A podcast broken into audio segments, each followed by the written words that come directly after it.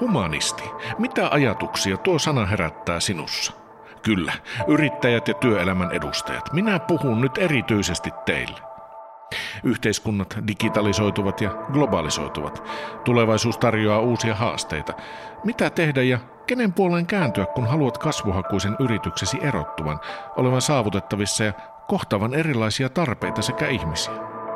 Tässä podcastissa laajennetaan kapeita käsityksiä ja stereotypioita humanisteista ja siirretään ummehtunut ajattelu syrjään. Minun nimeni on Tuomas Lius ja tämä on Huhuja humanisteista.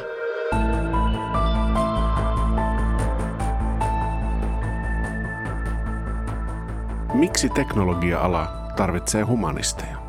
Humanistien osaaminen esimerkiksi kielten ja kulttuurin saralla on monipuolista, mutta teknologistuvassa yhteiskunnassa tämä tietotaito ei nauti samaa arvostusta kuin insinööritieteet. On kuitenkin tosi asia, että teknologia tarvitsee humanisteja ja toisinpäin. Voisiko pehmeitä ja kovia tieteitä siis yhdistää? Humanistien laaja-alaisesta asiantuntemuksesta ihmisen ymmärtämisessä olisi hyötyä teknologian kehittämisessä, mutta löytyykö kummaltakaan osapuolelta tähän yhteistyöhön tarvittavia valmiuksia? Entä miten asiaan suhtaudutaan teknologia-alan työpaikoilla? Tämänkertaisen jaksomme teemana on Miksi teknologia-ala tarvitsee humanisteja? Etäyhteyksien kautta vieraanamme ovat Milja Köpsi, Mimmit koodaa ohjelman koordinaattori ja hankepäällikkö, sekä Tommi Kovalainen, robotiikan palvelukeskuksen johtaja CGIllä. Tervetuloa. Kiitoksia. Kiitoksia. Kertokaapas tähän, tähän alkuun, että ketäs, ketäs, ketäs te nyt oikeastaan olette ja tuota, mitä teette? Hei kaikille. Mä vedän Mimmit koodaa ohjelmaa, joka on siis suunnattu aikuisille naisille. Niin kuin me tiedetään, että teknologia-ala on, on vähän sukupuolittunut, siellä on aika paljon miehiä ja tota, me kuitenkin nähdään se, että naisissa ja muissa vähemmistöryhmissä olisi ihan tosi paljon sitä työelämän osaamista ja erilaisten toimialojen osaamista, jota teknologiataitojen kanssa voitaisiin käyttää tosi hyvien juttujen tekemiseen. Ja meidän ohjelman kautta madalletaan sitä kynnystä siihen teknologia-alalle lähtemiseen ja kaikkeen siihen uuden oppimiseen. Ja meillä on semmoinen ihana tavoite tulevaisuutta ajatellen, että, että jatkossa tulevilla sukupolvilla olisi ihan puhtaasti sellainen tasa-arvoinen mahdollisuus opiskella ja menestyä IT-alalla sukupuolesta riippumatta, eikä me tarvittaisi enää tällaisia mimit ohjelmia. Kuulostaa tosi, tosi hyvältä. Kiitoksia. Entä Tommi?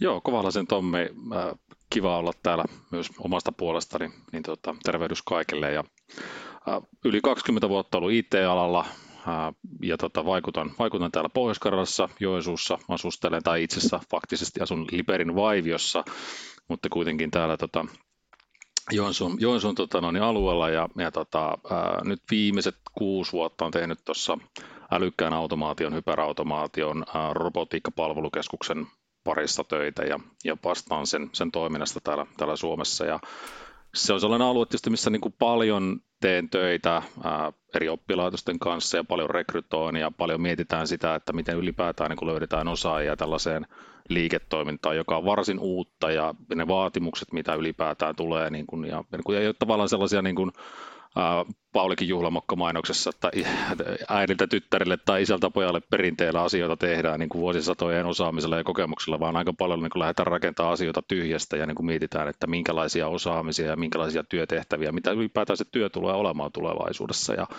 täällä Joensuussa niin semmoinen noin sata henkeä töissä, että robotiikkapalvelukeskusta, sen, sen toimintaa on ollut rakentamassa ihan alusta alkaen ja, ja se tosiaan täällä niin kuin Joensuu, Kuopio, Lappeenranta akselilla toimii ja, ja tota, sen myötä sitten niin aika paljon teen Itä-Suomen yliopiston ja eri, eri muiden tota, oppilaitosten kanssa yhteistyötä, että miten saadaan näille alueille niin niitä uusia osaajia. Nyt on, nyt on kovat asiantuntijat puhumassa aiheesta. Ja mitä jos avattaisiin ihan aluksi näitä perusseikkoja? Maalikolle IT-ala saattaa usein profiloitua vähän semmoisen kasvottomaan bittinikkarin tai koodari, joka on pyörittelemässä niitä ykkösiä ja nollia. Mutta mitä se ohjelmistokehitys ja IT-ala oikein todellisuudessa ovat? Ja ketä, ketä, keitä ovat he, ketkä ovat rakentamassa hyvää teknologiaa? tänä päivänä niin kuin IT-ala työllistää tosi paljon niin kuin ihmisiä kaikilta tieteenaloilta ja ää, suuri osa on myös niin kuin alanvaihtajia. Niin kuin esimerkiksi tämä pandemiakin on vaikuttanut tosi paljon. On semmoisia niin ammattiryhmiä, joissa niin kuin on, on ää, no, mietitään nyt vaikka lentohenkilöstöä tai ravintola-alaa tai muuta, johon niin kuin pandemia on tosi niin kuin radikaalisti vaikuttanut ja sen myötä ihmiset on sitten hakenut muilta aloilta myös sitten töitä. Sitten taas toisaalta, niin jos miettii sitä painopistettä, mitä niin kuin ylipäätään ohjelmistokehityksessä on tapahtunut viimeisten 10-15 vuoden aikana, niin enemmän ja enemmän asioita tehdään pienemmällä määrällä koodia. Enemmän tehdään puolivalmisteista, käytetään tällaisia puolivalmiita leekopalikoita, konfiguroidaan, rakennetaan tavallaan niin kuin hyvinkin kompleksisia niin kuin kokonaisuuksia niin aika pienellä niin kuin koodimäärällä, mutta se haaste, mikä siinä syntyy, on tietysti se, että pitää niin kuin ymmärtää kokonaisuuksia, pitää ymmärtää, mistä mun kannattaa niin kuin rakentaa tätä. Että se on vähän enemmän semmoista niin elementtitalon rakentamista, että, että tota, niin mistä mä saan niin kuin kaikkein tehokkaammin, nopeammin, kustannustehokkaammin ne mun tarvitsemani komponentit ja palvelut, jotta mä voin saada sille loppuasiakkaalle sellaisen hänen niin kuin tarpeitaan ja, ja niin kuin toiveitaan vastaavan kokonaisuuden. Ehkä niin kuin se iso, iso muutos vielä tosiaan tästä, että niin kuin tällaisesta niin kuin insinööritieteestä ollaan siirrytty enemmän tällaiseen niin kuin käyttökokemukseen ja niin kuin siihen asiakkaaseen, niin kuin, että kenen takia niitä järjestelmiä kehitetään. Eihän me kehitetä näitä järjestelmiä sen takia, että se kehittäminen on kivaa, vaan me kehitetään niitä järjestelmiä, jotta ne palvelee ihmisiä. Ja tämä oivallus on oikeastaan nyt syntynyt mun mielestä niin kuin viimeisen kymmenen vuoden aikana ehkä, että, että, että niin kuin enemmän kun tehdään tämmöisiä insinöörien taidon näytteitä, niin mietitään sitä käyttökokemusta, mitä ei voida niin kuin liimata niihin palveluihin enää jälkikäteen. Ja sen myötä niin kuin on tärkeää niin kuin myös ymmärtää näitä eri toimialoja, ymmärtää erityyppistä työtä, ja sen myötä meillä on sitten myös niin kuin aika vaihtelevalla taustalla olevia ihmisiä ja, ja ennen kaikkea koetaan niin kuin rikkautena se, että meillä on erityyppistä osaamista, kokemusta talossa. Mehän puhutaan paljon myös ohjelmistovetoisista yrityksistä, mikä tarkoittaa sitä, että, että kuten, kun se softa on ihan joka paikassa, niin kaikki yritykset ja kaikki toimialat on jollain tapaa IT-taloja tai IT-yrityksiä että ei, niin kuin Prisma on IT-talo ja terveystalo on IT-talo siinä missä muutkin. Ja se ajatus siitä, että meillä olisi vaan se yksi työpaikka, se koodari, niin mä ymmärrän, miksi se elää niin sitkeästi, mutta että jos me ajatellaan tätä koko kenttää, kaikkia niitä palveluita, tuotteita, kaikkia Prismoja ja Iltasanomia ja Kelan palveluita ja vaikka mitä, niin eihän se koodari yksinään sitä kaikkea pysty mitenkään ymmärtämään, ei hahmottamaan sitä tarvetta, ei käyttöpolkuja, liittymiä. Että kyllä ne on tiimi, tiimityötä. Ja mä kans vähän luulen, että se koodi, mihin Tommikin tuossa viittasi, että meidän pitäisi puhua enemmän siitä, mitä se teknologia mahdollistaa ja siitä, että miten se koodi on. Samalla tavalla työkalu, missä vasara on työkalu, kun sä rakennat itsellesi kotia. Että se on vain palanen siellä siinä isommassa kokonaisuudessa. Ja siksi me käydään tässäkin hetkessä tätä keskustelua ja yritetään saada lisää osaajia meidän toimialalle. Puhutaan tästä digitalisaatiosta ja puhutaan niin kuin IT-kehittämisestä ja niin kuin ohjelmistokehittämistä, niin itse asiassa niin me ollaan tänä päivänä kehittämässä asiakkaiden liiketoimintaa, eli tavallaan tiety, tietynlaiset siilot purkautuu, että, että niin kuin, jos me kehitetään IT, niin me itse asiassa ollaan ihan siellä niin kuin ytimessä kehittämässä asiakkaan liiketoimintaa hyvin vahvasti tänä päivänä.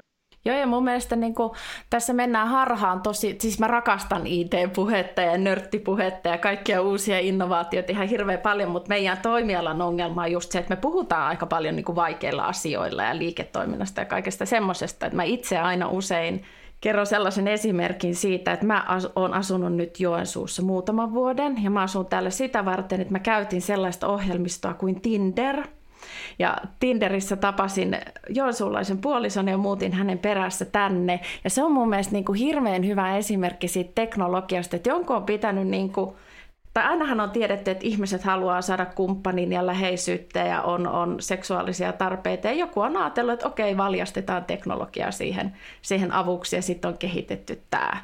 Ja kun me ymmärretään, että tästä on kyse hyvinkin luonnollisista tarpeista ja asioista ja työvälineistä ja, ja palveluista, mitä me käytetään omassa elämässä, niin sitten me ymmärretään, että mitä se IT on ja kuka sitä oikeasti tekee kuinka merkittävässä roolissa erityisesti humanistinen osaaminen on tai tulisi olla esimerkiksi nyt juuri tieto, tietojärjestelmien kehittämisessä. Tässä Tinder oli jo, oli jo loistava, loistava esimerkki. kun me sanoin, että me ei kehitetä näitä järjestelmiä sen takia, että, että me vaan niin tykätään kehittämisestä ja koodista, vaan niitä tehdään ihmisille. Ja jotta se järjestelmä palvelee ihmistä, niin meidän pitää ymmärtää ihmisen tapaa toimia. Meidän pitää ymmärtää, miten ihminen ottaa viestintää vastaan. Meidän pitää pystyä tukemaan ihmisiä siinä, että työtapoja, toimintamalleja muutetaan vastaavasti ja ja niin kuin, mä itse toimin tosiaan tuolla niin kuin robotiikassa, missä työtä automatisoidaan ja otan ihan käytännön esimerkkejä, niin kuin mitä, mitä me niin kuin tehdään siellä, että, että niin kuin, kun me lähdetään automatisoimaan jotain asioita, niin meidän pitää ensin, niin kuin, mä käytän termiä kiusata. Me, me, me lähetetään konsultteja kiusaamaan asiakkaita, eli, eli käytännössä me menee istumaan asiakkaiden viereen ja kyselee, että hei, minkä takia teet näin, mihin työohjeistukseen toi pohjautuu, ootko huomioinut näitä asioita? Ja, ja niin kuin tavallaan videoidaan, haastatellaan, seurataan, kiusataan sitä ihmistä, jotta me ymmärretään, että mitä se työ ihan oikeasti on, koska se ihmisen oma ymmärrys, johdon ymmärrys, esimiehen ymmärrys, muiden ymmärrys, kollegoiden ymmärrys voi olla hyvin erilainen siitä, että mitä se työ oikeasti on, ja ihmiset käyttää omaa harkintaa, omaa kokemuspohjaansa, oma, omaa maalaisjärkeensä, omia hoksuttimia siihen, että arvioi, että miten työtä kannattaa tehdä ja pitää tehdä. Ja kun me ymmärretään sitä työtä, niin siinä pisteessä me vasta niin kuin aletaan tajumaan, että, että, että oikeasti tehdäänkö sitä työtä fiksusti, onko se lainsäädännön mukaista, onko se työnantajan tavoitteiden mukaista, onko se ylipäätään tehokasta. Ja kaikki se työ, mitä me ollaan tehty siihen asti, niin se on kaikkea muuta kuin ei-teknistä. Se on sitä, että me toimitaan interaktiossa sen liiketoiminnan kanssa, sen ihmisen kanssa, kuunnellaan sitä ihmistä, osataan lähestyä sitä ihmistä oikealla tavalla, ää, ei olla pelottavia, ei aidosti oikeasti kiusata, vaan, vaan, vaan yritetään niin kuin olla mahdollisimman vähän kitkaa aiheuttavia ja niin kuin tuodaan sitä niin kuin viestiä oikein sille ihmisille, minkä takia me tehdään tätä asiaa ja mitä, mitä etuja se tuo tälle kyseiselle ihmiselle ja mitä, se, mitä helpotuksia se tuo ja näin päin pois. Mutta tämä on ihan siis päivittäistä yhteistyötä asiakkaan kanssa. Kysellään, mietitään, funtsitaan, mitä me voidaan niin kuin ratkaista näitä heidän niin kuin asioita ja mitä asioita me ei välttämättä olla huomioitu. Ja jos mietitään humanistisia taitoja, niin viestintä, ymmärrys, pedagogiikka, kaikki tämmöinen käyttökokemus, käytettävyys, intuitiivisuus ynnä muut tämmöiset asiat, niin ne on sellaisia, minkä kanssa meidän pitää niin päivittäin niin pelata samalla tavalla kuin Tommin ja hänen tiiminsä täytyy ymmärtää sitä asiakkaan kohderyhmää, niin se just nimenomaan tulee sit yksilöllisestä ymmärtämisestä, koska kaikki ne ihmisryhmät on erilaisia. Tähän kun lisätään vielä esimerkiksi se, että CGIkin tekee tosi kansainvälisesti tuotteita ja palveluita. Se, mikä sopii Suomeen ja Pohjois-Karjalaan tai Joensuuhun, niin se ei välttämättä toimikaan Berliinissä samalla tavalla tai Balilla samalla tavalla, mutta kohderyhmä asiakkaat voi olla. Niin jopa sen tuotteen sisällä täytyy miettiä, että millaisia sanoja käytetään jonkun kulttuurin sisällä tietyn tämmöisen call to actionin tai toiminnon toimintokehotteen tekemiseen tai tämmöiset. Sieltä löytyy paljon tämmöisiä niin kuin pieniä pieniä tämmöisiä niin kuin vivahteita, missä korostuu ja mistä saa kiinni tavallaan sen, että missä me tarvitaan sitä ihmisymmärrystä. Joo, se tosiaan kyllä, kyllä, kyllä hyvin, hyvin selkeä kuva piirtyy siitä, että erityisesti tästä, tässä kehittelyvaiheessa ja tarpeiden ja palveluiden kartoittamisen vaiheessa humanistin rooli on, on, on hyvin merkittävä ja tuota, nyt jos pikkusen sinne tulevaisuuteen kurkkaa, kun digitaalistuminen, automaation ja robotiikan kehittymisen myötä tuntuu, että, että, että niitä työtehtäviä siirtyy entistä enemmän ihmiseltä, ihmiseltä koneelle. Ja tämähän, tämähän toki herättää voimakkaita tunteita sekä ennakkoluuloja puolesta ja vastaan, niin uskallanko olettaa, että, että, tuota, että humanistiset työt ei, ei suinkaan ole vähenemässä tämän muutoksen myötä, vaan, vaan ne ikään kuin löytää uutta muotoa? Mä nappaan tuosta kiinni. Mä itse olen vähän allerginen digitalisaation sanalle ja sille kaikelle kauhukuvalle, mikä sen ympärille rakentuu, koska ihmiset jotenkin kuvittelee, että se on uusi asia ja ihmisiltä kaikilta loppuu nyt työt. No ensinnäkin se digitalisaatio, sehän on alkanut jo kauan aikaa sitten. Minä olen 45 ja mä muistan ajan, jolloin vielä pankissa laskettiin kolikoita käsiin, mutta että kaikki työvälineet on lähtenyt niin kuin muuttumaan jo hyvin kauan aikaa sitten erilaiseksi ja se digitalisaatio on ollut meidän elämässä jo hyvin hyvin kauan.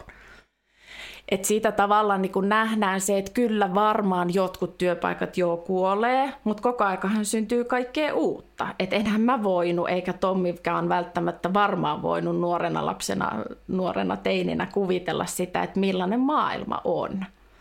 Et kyllähän niin kun tekoäly ja koneoppiminen ja juuri se kirosana digitalisaatio saa meidän arjessa koko aika enemmän sijaa ja se robotiikkakin. Mutta jostainhan se kaikki ymmärrys tulee. Joku sen tekee, joku sitä kehittää, joku sitä tarkkailee, analysoi, muokkaa asiat kehittyy myös koko aika. Et, et vaikka joku ratkaisu niin sanotusti tuntuiskin olevan valmis, niin ei se kuitenkaan ole valmis. Ei sitä yksinään voi jättää pyörimään mihinkään. Et ne työnkuvat vaan ehkä kehittyy siinä ympärillä koko aika ja siinä missä menetetään, niin varmaan saadaan myös aika paljon uutta tilalle vai mitä sä Tommi näet ton? Joo, ihan on täysin komppaan tällä nykyttelen taholla, niin että ihan olen, olen, olen samoilla, samoilla linjoilla ja tietysti niin kuin se on niin kuin, niin kuin ennenkin ihmiskunnan historiassa, niin kaikki uusi herättää aina kiinnostusta pelkoa kuin vastarintaa. Ja samaan aikaisesti kun se teknologia, totta kai kun se kehittyy, niin ihmisillä herää pelko siitä omasta osaamisesta, sen osaamisen riittävyydestä. Ja jossain on niin työtehtävissä tosiaan niin ihan omien työpaikkojen puolesta ja, ja tietysti niin se, että pitää toki olla niin kuin rehellinen, että tapahtuu totta kai muutoksia, niin kuin Milja sanoitkin, niin, niin tota, tiettyjä työtehtäviä tulee varmasti häviämään, ää, uutta työtä tulee syntymään, ja, ja on niin isoja muutoksia tapahtunut historiassa. Traktorit syrjätty hevoset maatöissä muutamassa vuosikymmenessä. Ja, ja niin kuin varmaan niin kuin lääkäreiden sanelupurut niin on yksi sellainen työtehtävä, mikä tulee häviämään kokonaan. Niin kuin, että se, sitä ei vaan tehdä enää manuaalisesti niin kuin seuraavan viiden vuoden jälkeen. Että mekin ollaan tehty paljon niitä ratkaisuja terveydenhuoltoa, että se on vaan semmoista työtä, kuunnellaan ja kirjoitetaan tekstimuotoon, niin se on hyvin niin kuin rutiiniomasta ja niin kuin helppoa automatisoitavaa niin sanotusti annetaan ihmisille aikaa keskittyä oikeisiin asioihin. Sehän, sehän se pitäisi olla se viesti, mutta totta kai niin kuin tässä maailmassa on paljon pelkotiloja. Hyvä esimerkki on vaikka esimerkiksi Intia Intiassahan ollaan lainsäädännöllä niin kuin, äh, rajattu niin, että siellä on kova pelko siitä, että siellä on montako, montako kymmentä miljoonaa taksikuskia löytyy Intiasta, mutta siellä on esimerkiksi lainsäädännöllä on rajattu, että niin tämmöinen itseävä auto, niin vaikka se jossain vaiheessa saataisiin niin kuin markkinoille, mistä ollaan vielä aika kaukana, niin Intiassa on päädytty siihen, että niin kuin lainsäädännöllä turvataan taksikuskien asema ja kielletään itseävät autot. Ja vaan sen takia, että pysyy niin kuin tietty ammattiryhmä leivässä. Hyvä esimerkki. Mä järjestän vuodessa lukuisia tapahtumia. Kymmeniä ja satoja ja tuhansia olen järjestänyt viimeisen viiden vuoden aikana. Ja yksi osa mun tapahtuman järjestämistä on se, että mä otan ilmoittautumisia vastaan. Mä käytän sellaista palvelua kuin Lyyti, jonka on kehittänyt kaltaiseni tapahtumajärjestäjä, joka kyllästyi siihen, että hänen sen arkityönsä ohella piti sähköpostilla ottaa vastaan niitä ilmoittautumisia ja sitten panna ne Exceliin ja sitten kun joku peruutti sen ja kerätä ne ruokavaliot sinne Exceliin ja hän päätti automatisoida sen. Nyt meillä on käytössä ilmoittautumislomake, joka kerää ihmisten tiedot, ruokavaliot, säilyttää ne turvallisesti lähettää muistutuksia, sinne voidaan ajastaa kaikenlaisia materiaalien lähettämisiä. Jos joku peruuttaa paikan, niin se tarjoaa sitä jonossa seuraavalle automaattisesti ilman, että mun tarvii soittaa kenellekään. Ja kaikki se aika, mikä vapautuu tästä, niin mä pystyn käyttämään sen siihen, että mä hankin uusia puhujia, teen hyviä järjestelyjä, tarkkailen te- teknologiaa, että se toimii siinä tapahtumassa ja, ja niin kuin voin käyttää se aikani uusien sisältöjen hankkimiseen. Hyvin pieni esimerkki ja mä oon aivan sata varma, että yksikään tapahtumajärjestäjä ei oikeasti halua palata siihen helvettiin, missä itse pitäisi niitä ilmoittautumisia hoitaa.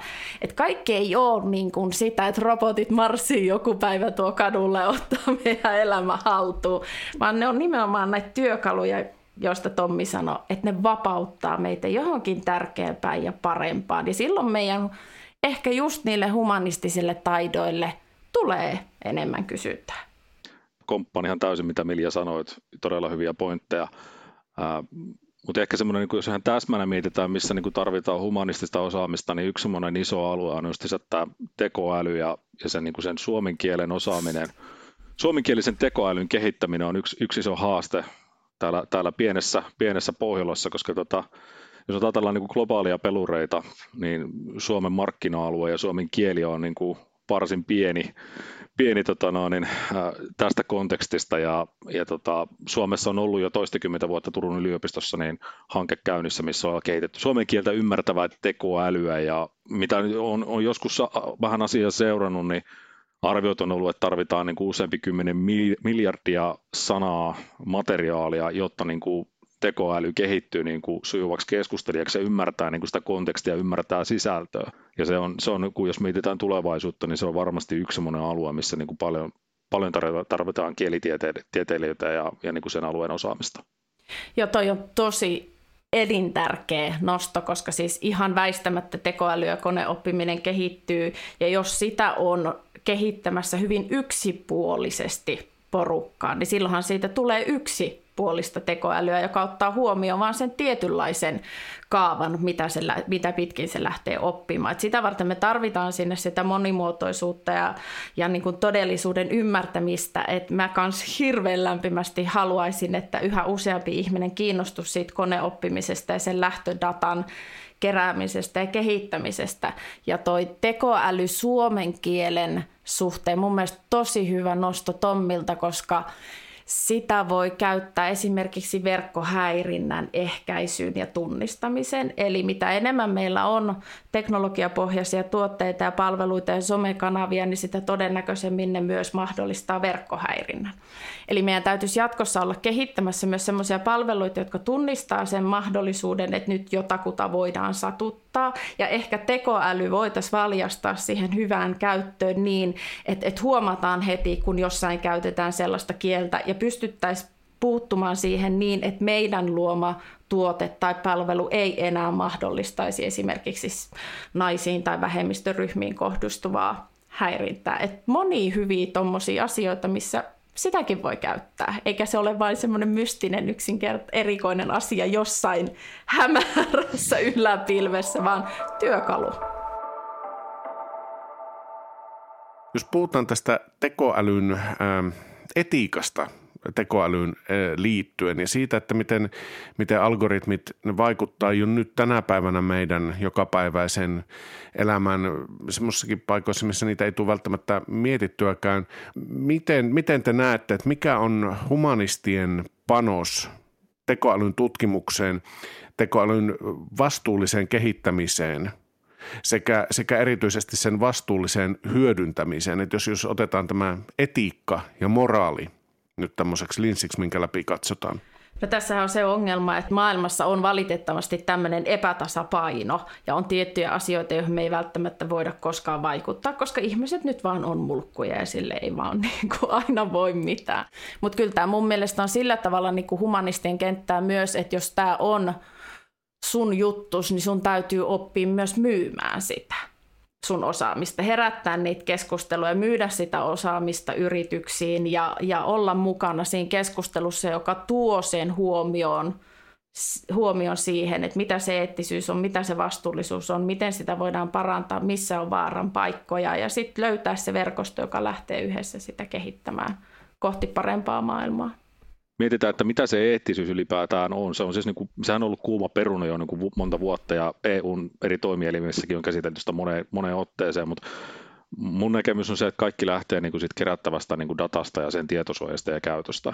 Eli niin viittasit Tuomaskin siihen Facebookiin ja näihin eri, eri somekanaviin ja muihin, niin kaikkihan lähtee siitä, että mihin, mitä tietoa kerätään miten sitä yhdistellään, mihin, mihin käyttötarkoitukseen sitä käytetään. Ja tietysti Euroopassa on tuo EUn tietosuoja-asetus ollut monta vuotta jo GDPR, joka vaikuttaa jo käytännössä niin kuin hyvin olennaisesti iso, ison osaan tuota meidänkin elämää ja, ja tota, no, niin tänä päivänäkin. Ja osa ihmistä totta kai alkaa olla jo aika valveutuneitakin sen asian suhteen, mutta sitten tota, ja osa on hyvin osa laittaa foliohatun päähän ja on hyvin tarkka sitä omasta tietosuojasta ja, ja omista tiedoistaan ja, ja miettii, minkälaisia riskejä siihen liittyy.